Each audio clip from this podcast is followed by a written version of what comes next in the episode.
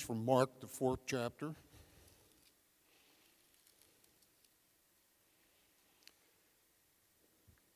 We read starting with verse 35. That day when evening came, he said to his disciples, Let us go over to the other side. Leaving the crowd behind, they took him along, just as he was in the boat. There was also other boats with him. A, fur- a furious squall came up, and the waves broke over the boat, so that it was nearly swamped. Jesus was in the stern, sleeping on a cushion. The disciples woke him and said to him, Teacher, don't you care if we drowned? He got up and rebuked the wind and said to the waves, Quiet, be still. Then the wind died down and it was completely calm. And he said to his disciples, Why are you so afraid? Do you still have no faith? They were terrified and asked each other, Who is this that even the wind and the waves obey him? This is the word of the Lord. Thanks be to God. Thanks for reading, Ray. And you may be seated. Ray, I tell you what, as I, uh, when I grow up, I want a voice like yours. I am so glad, um, again, thank you for so many in our service who work to pull all of this off. Another crew I want to thank this morning, and just would ask if you would publicly thank them with me, is our tech crew back here. So, can we thank them? They, uh, what you don't know is that yesterday they were here at 8 a.m. trying to learn some of our systems, and so they just tell you what, they love you so dearly. They don't want anybody else to know that, but I just want to tell you because that's strange, all right? So that's something God, God's doing in them, all right? So I, I, they wouldn't stick around if I asked that every Saturday morning, but nonetheless, I'm just very grateful for you. Katie's shaking her head no. So um, again, if you would keep your Bible open. Um, we love God's Word, it's what we need. Uh, it's not, you don't need two cents from, from Evan. You don't need a TED talk. We need God's word.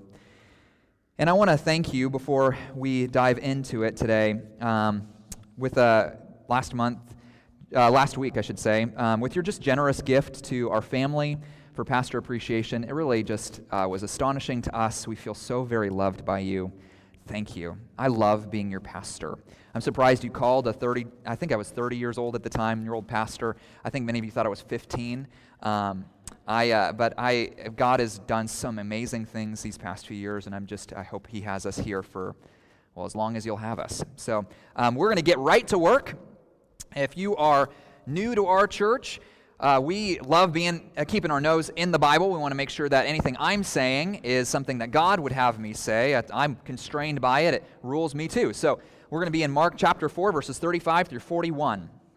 Now, uh, again, one more time, just thank you, Berberix, for being here. I, I don't know uh, if, if I, uh, many people would have returned a phone call from me at 2 p.m. on a Saturday but you did. And uh, I need worship more than ever, I think, this morning. And so I'm just very grateful for you and your family to be here.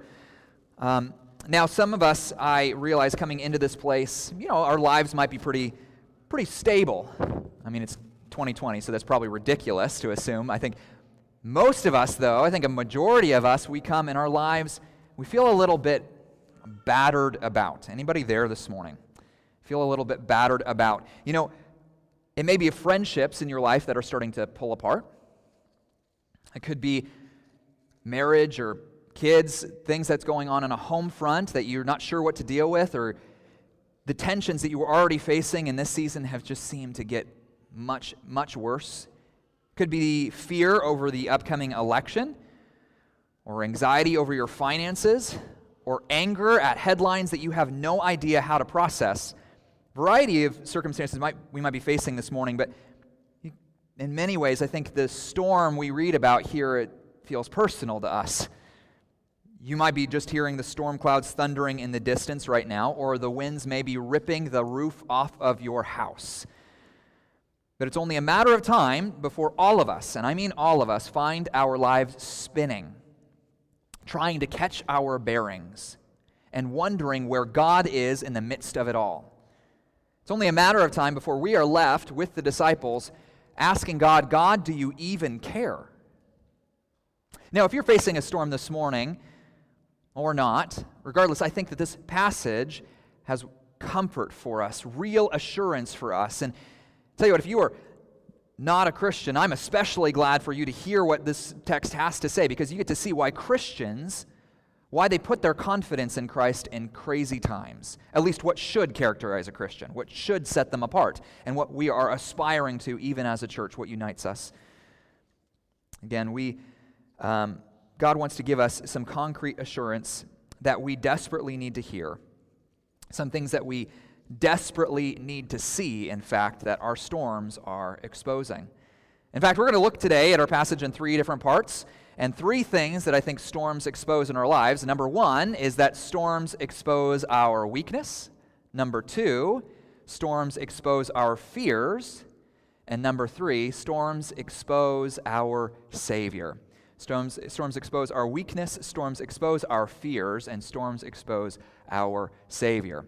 Now, if you're a note taker, and I'm a note taker, uh, you're not going to see slides probably come on your screen today because of my, uh, my it's my fault. I took, the, took a head on that. So I will help you as you go along. So some of us who are OCD and you miss a blank, come talk to me, all right? So, but nonetheless, I, we are going to be, uh, again, looking in three parts. Storms expose our weakness.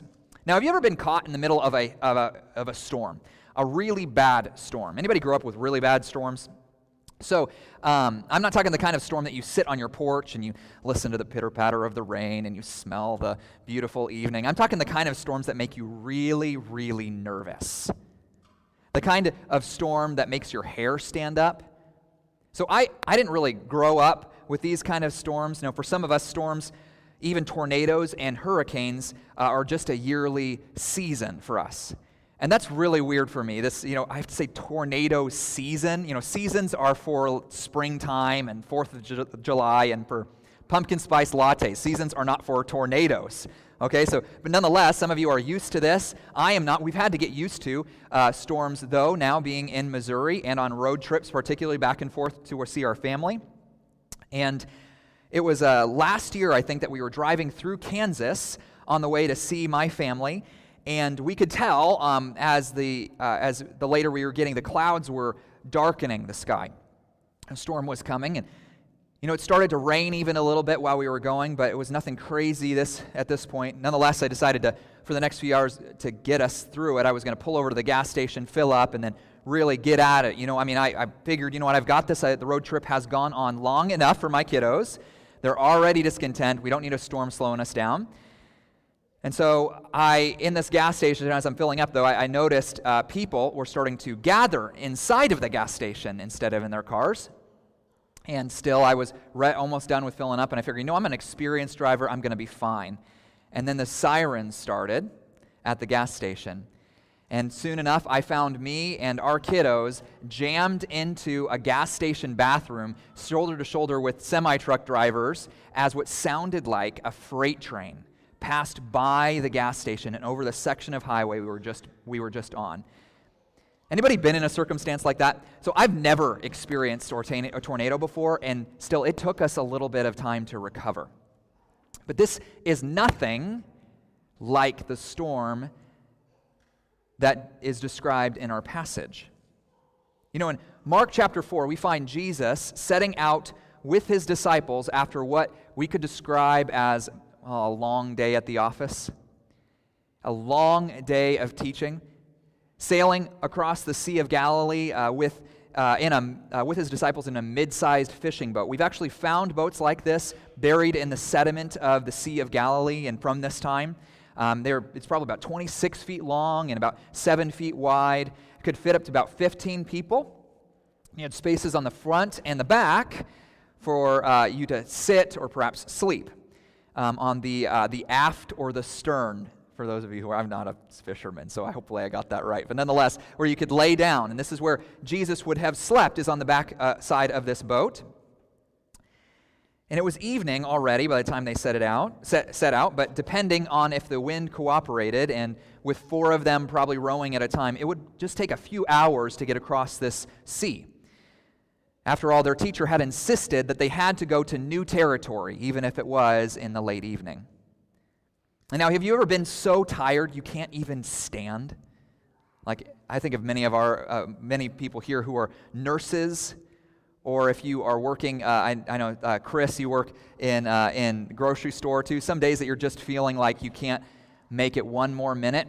So sometimes I, I, I think we forget that Jesus was human, and it seemed that as the sky darkened, that Jesus collapsed from exhaustion on a cushion on the back deck, rocked to sleep by the waves. Now, we don't know how long that Jesus was asleep. Perhaps the sun had already set, but the sky, even as it grew dark, would get even darker from what every Galilean, Galilean seaman would have feared storm clouds. Even today, the Sea of Galilee is famous for its storms. The cold drafts of Mount Hermon, mixed with the warm air of the Sea of Galilee, 700 feet below sea level, uh, produces windstorms so violent that even local fishermen today they refer to them as sharkia. It's Arabic for shark. They called the storm a shark because of how violent it can be to those who are on the water at the time. The storm, like this one, is terrifying enough if you're watching it from land, but they are trapped on a boiling sea as massive swells of cold water begin splashing into the boat. One of my greatest fears is drowning. I remember as a kid, thinking about drowning. And it sounds like really dark, right? So, but it would really keep me up at night. Like that was some that was something I feared is a death by drowning. This right here, a whipping storm in the dead of night, trapped on a sinking ship. This is literally my worst nightmare. Of course, among these disciples would be several experienced fishermen. And yet, how helpful are their skills right now? Several of these men have spent their life on the sea and yet, how in control do you think they feel?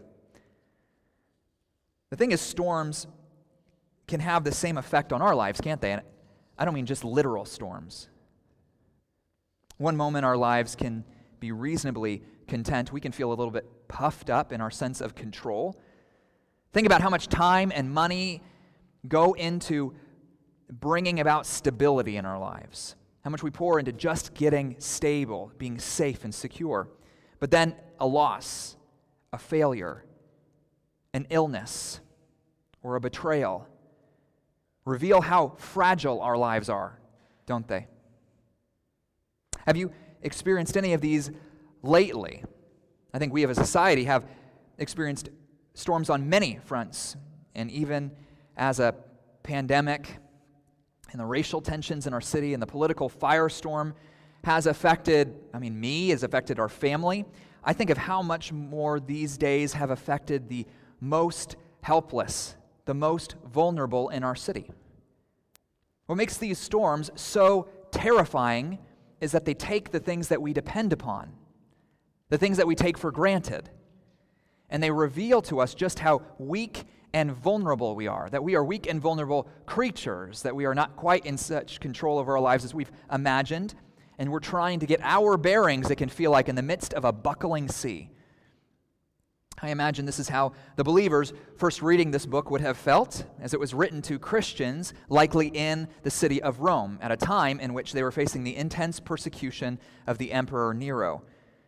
Many of their Jewish friends and family had long since given up on Christianity and kicked them out as a result, and now the government had begun to turn up its heat on them. Their new faith in Jesus, for many, would seem to bring only more suffering with it.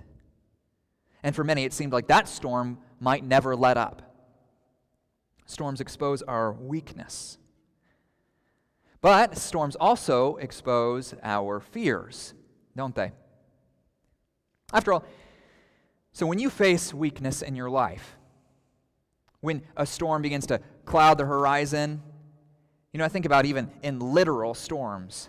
What do we do when that fear begins to set in? If you're anything like me, when storms come, you respond with a mixture of fear and frenzy. The initial, there's the initial stomach drop of panic, of course, or the increasing sense of dread. But then what do we do next? What do you do next? Some of us, we try to hide from it. It could be through Hulu or social media, Something more dangerous, perhaps, like alcohol or drugs. Some of us, we become furious planners. The stress seems to focus our minds.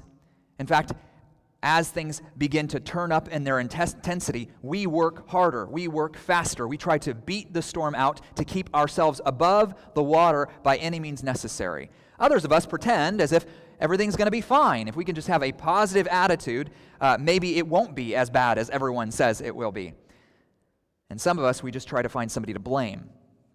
We want to know whose fault it is. We want to make sure that they pay for it, that they know what they've caused us. However, we respond, each of these responses, in a sense, is part of a what you might call a massive self salvation project. We, like the disciples, we start bailing water in our lives. Every man, every woman for themselves, trying to, by whatever means necessary, save their own life. It's only a matter of time, especially if this storm does not let up, that our fear and our frenzy reveal something else. Real fe- reveal, reveal fears underneath the fears for our circumstances. After all, did you notice verse 38? In the midst of all of this, the disciples, all fighting for their lives, notice that Jesus is still sleeping. And they react how we might have. A teacher, do, do you not care that we are perishing? Jesus, do you not care that we're going to drown here? Grab a bucket. This is just how a frustrated and desperate person sounds, doesn't it? And you just think about when you get really frustrated, do you snap at like, like this? This just sounds like me. We're all bailing water, especially in the midst of storms. We've prayed to God for help, and where is He? Is He asleep? Does He care of what I'm, what I'm going through? Grace and I were watching a show this week, and one of the main characters in this show uh, stumbled into a uh, hospital chapel.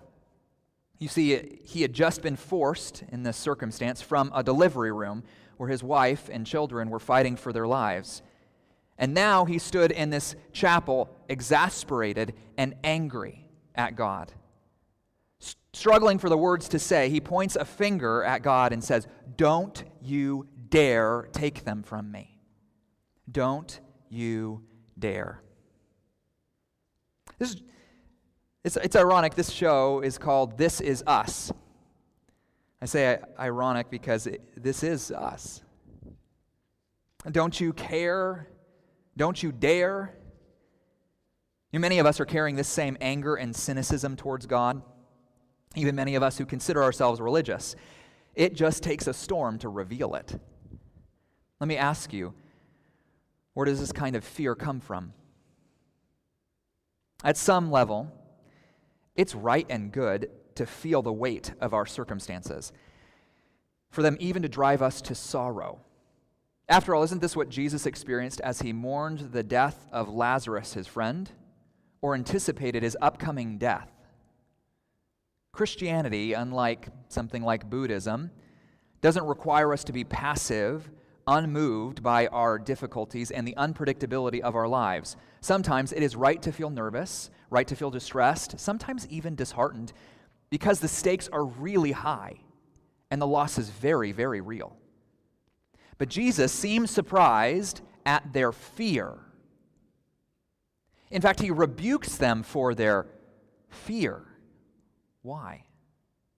Because this kind of fear, whether it surfaces in the disciples or within us, it believes, it comes from a place where it, it, it's, it's fearing something deeper. It's believing one of three lies. One, God is not able. Two, God is not aware. Or three, God just does not care. When we experience this kind of fear, this kind of fear sends us into frenzy. It is so often because we are convinced at a heart level that God is either not able to help, not aware of what I actually need, or does not care enough to intervene. And it is on us to do something about it. I mean, ask yourself when fear takes over your heart and, my, and your imagination, or mine when I feel the frantic pressure to protect my own reputation, to protect my own comfort, my sense of power or control? What is it that I'm actually afraid of? Is it really about these circumstances, or do I fear something even deeper? When it comes to it, that God, He can't or He won't show up. Storms expose our fears. But most importantly, number three, storms expose our Savior. I don't know about you, but the first thing I lose when I am overwhelmed in fear is lots and lots of sleep. It doesn't matter what I try, 3 a.m. and I are not friends often, especially in times of great stress. It feels like we're arch enemies. How is it then that Jesus is able to sleep in the middle of a storm? We'll look at the miracle in just a second when he calms this storm, but I first want to consider his sleep. After all, if he really is God, as the Bible would claim, fully God and fully man, then doesn't he know the storm that is about to take place? Doesn't he know that he can drown just like his other disciples? Doesn't he at least know the panic he is about to cause them? I think there are three reasons, actually, why Jesus sleeps. In fact, and I think each of these reasons reveals something really important about Jesus. Why does Jesus sleep? Well, first, and this should be just straightforward to us, because he needed to. Think about it. Mark has described again this long day at the office, and I can say from personal experience that teaching is exhausting, let alone under the heat of a Middle Eastern sun. Who knows what he had to eat that day, if he's ever caught a break from the crowds at all. And you know that as well as I do, we can only push our bodies so far before they collapse, especially the older that we get.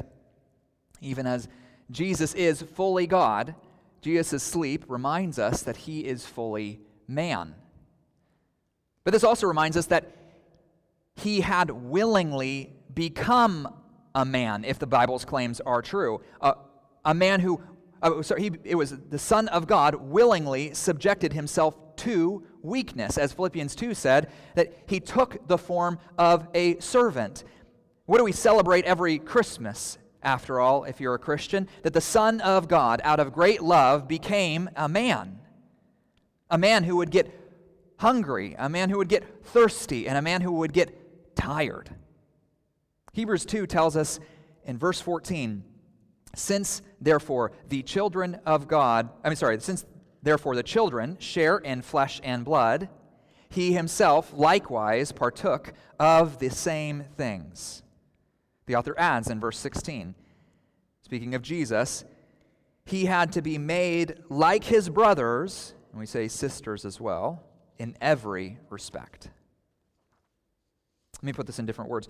In order to save us, the Bible will claim that Jesus became like us. So we, when we see Jesus, we don't experience a Savior who is aloof from our circumstances, who does not know what it is like to walk in our shoes. We understand a Savior who gets us. In many ways, you could say that this Savior is like us.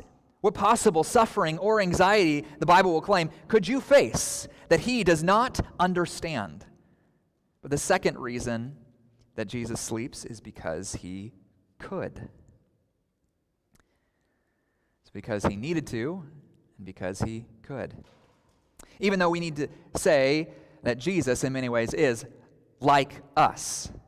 Flesh, he became flesh and blood. In many ways, he is in many other ways and more important ways, he's not like us. Jesus is able to sleep because he is not afraid. He knows his God. He knows his God's power, his knowledge, and his compassion. It reminds me of the psalmist's words in Psalm chapter 4, where David says, In peace I will both lie down and sleep. For you alone, O Lord, make me dwell in safety. The context of this is David is experiencing right now, fearing the coming enemy, that there are people on a man hunt for him, that he fears it for his own life. And yet, what does he say? In the midst of his enemies, the Lord provides enough peace that he can sleep, knowing his God. The psalmist is able to sleep like Jesus in the midst of the storms because he knows and believes, regardless of his circumstances, God is for him and God can be trusted. I don't know about you, but I want to know what that's like. Just being vulnerable with you, that's not a common experience for me. Jesus had the inner rest that we so rarely have a rest produced by the deepest dependence and the most concrete trust in his Father. A Father who, too, is not panicked by our storms. A father who doesn't waste a moment in fear over the future. It belongs to him. Even as our world so often catches us by surprise, it never catches him off guard. This father knows and sees all, and nothing can stand in the way of his purposes. But there is a third, and perhaps even more important reason that Jesus can sleep because he must. Now, what do I mean he must? Well, it has to do with what Jesus' mission is. According to the Bible, Jesus' mission isn't simply to improve our circumstances, it was, more importantly, to reveal God to us and his saving purposes to humanity. In other words, Jesus allows the storm to grow in its intensity. He allows the disciples to panic. He allows them even to come to the end of themselves, all while he is sleeping, so that he might reveal himself finally as the Son of God in power. Jesus sleeps so that his disciples might get a peek behind the curtain, if you will, and see not just Jesus in the flesh, but God in the flesh with power beyond comparison. All this awareness makes them tremble even more than the storm does. They are more afraid of this man who is in front of them than the storm that they've literally been fighting for their life in. In front of them stands no mere creature, in front of them stands the Creator God by his word, the very seas that were raging against them were made. And by his same word, those waters are now stilled. If we pay attention here, there's something going on even more significant than the calming of a single storm. It's as if Jesus, even now, is giving them a hint of what he is claiming will soon be true everywhere. That the kingdom he would bring would soon subdue every single enemy, that every storm would still. A world of peace is the one he claims to bring. Lives of peace are coming under his reign. A life of peace. So many of us are feels like a pipe dream for us. The thing is, is it will only come as Jesus would face another storm. In some ways, Jesus is preparing his disciples in the calming of this storm for a storm that is yet to come. A day, which the Bible tells us, in which the, the skies would again grow dark as Jesus faces his own death, taking his final breaths on a Roman cross, suffocating under the full wrath of God. Jesus would be overcome by the greatest storm, not because he is unable to save, but because he is able to save. Jesus would endure the very storm that our own sin whipped up, according to the Bible, so that you and I would never have to fear that storm ourselves. He went to his death that we, even as enemies of God, might have final enduring peace. Friends, in Jesus' death and in his resurrection, we receive a final answer to our fears. There's a reason Christians don't ever graduate from the gospel, especially in the storms of their life, in the sufferings of their life, in the unanswered questions. Why is it they cling to this, cling, cling to this event that took place 2,000 years ago? Because in the gospel, we receive the greatest assurance we could ask for that answers our fears, that God indeed does care that God is aware and God is able to save. This reassurance we need when our storms hit. Because our greatest need is not our circumstantial safety and security. Our greatest need is to behold what our storms may have hidden, but is no less true than when the storm clouds first began to gather. In the midst of our storms, we need to behold Jesus Christ, the only one who really understands, the only one powerful enough to really save, the only one who promises to work for his glory and our good, even in the midst of the storm itself. Let me ask how, how should this inform how we talk to God, after all? In the face of overwhelming odds, certainly we can and should pray for our rescue, for God's provision, for wisdom, for God to intervene and show himself. But more importantly, what we need is not just circumstantial safety or security.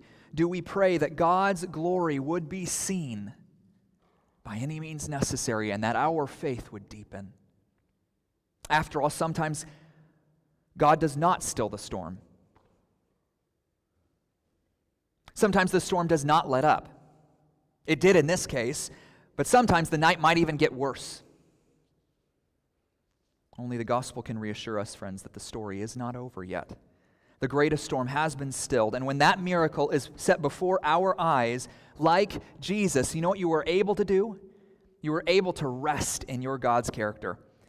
Whether you consider yourself a Christian or not, let me implore you, will, seeing this Savior, will you give up on your self salvation project that all of us are on? Will you bring your fears under the light of God's power and grace? This Savior entered our storms. This Savior is not panicked by our storms. This Savior stilled an even greater storm. And only this Savior can now make use of our storms. Will you turn in faith to Him?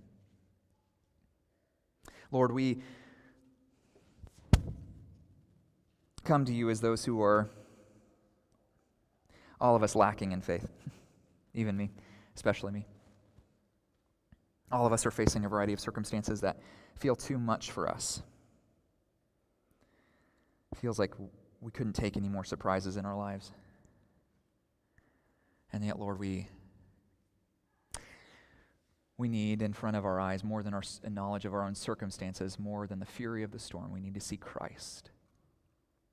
We need to see Christ as the one who indeed does care, has proved out of his compassion and deep compassion that he would be for us, that he would endure the loss of all things for our sake. We need to see that he is also, not just that he cares, but he is deeply aware he knows what it's like to walk in our shoes, and He sees in our hearts the things that we do, we've been avoiding, we've been keeping from ourselves our whole lives, and we need to see His power to help. For what greater enemy could be conquered than sin and death? And we know those soon will die under the mighty, victorious feet of Jesus. Lord, we pray, I pray for those who, again, who are making sense of these things, who are wrestling with them, who just straight up disagree with them. And we would stick around. The word would have its effect in, as we're making sense of the, the truth. And that we would see in this very community those who are desperately fighting for this kind of dependent faith. Would you bind our church together in that kind of supernatural joy? that kind of supernatural courage and peace, even as the storms grow? And would we lean on another, one another when it's hard to believe that you do care? We pray all these things for the glory, the sake of the name of Jesus Christ, which we know is always for our good. Amen.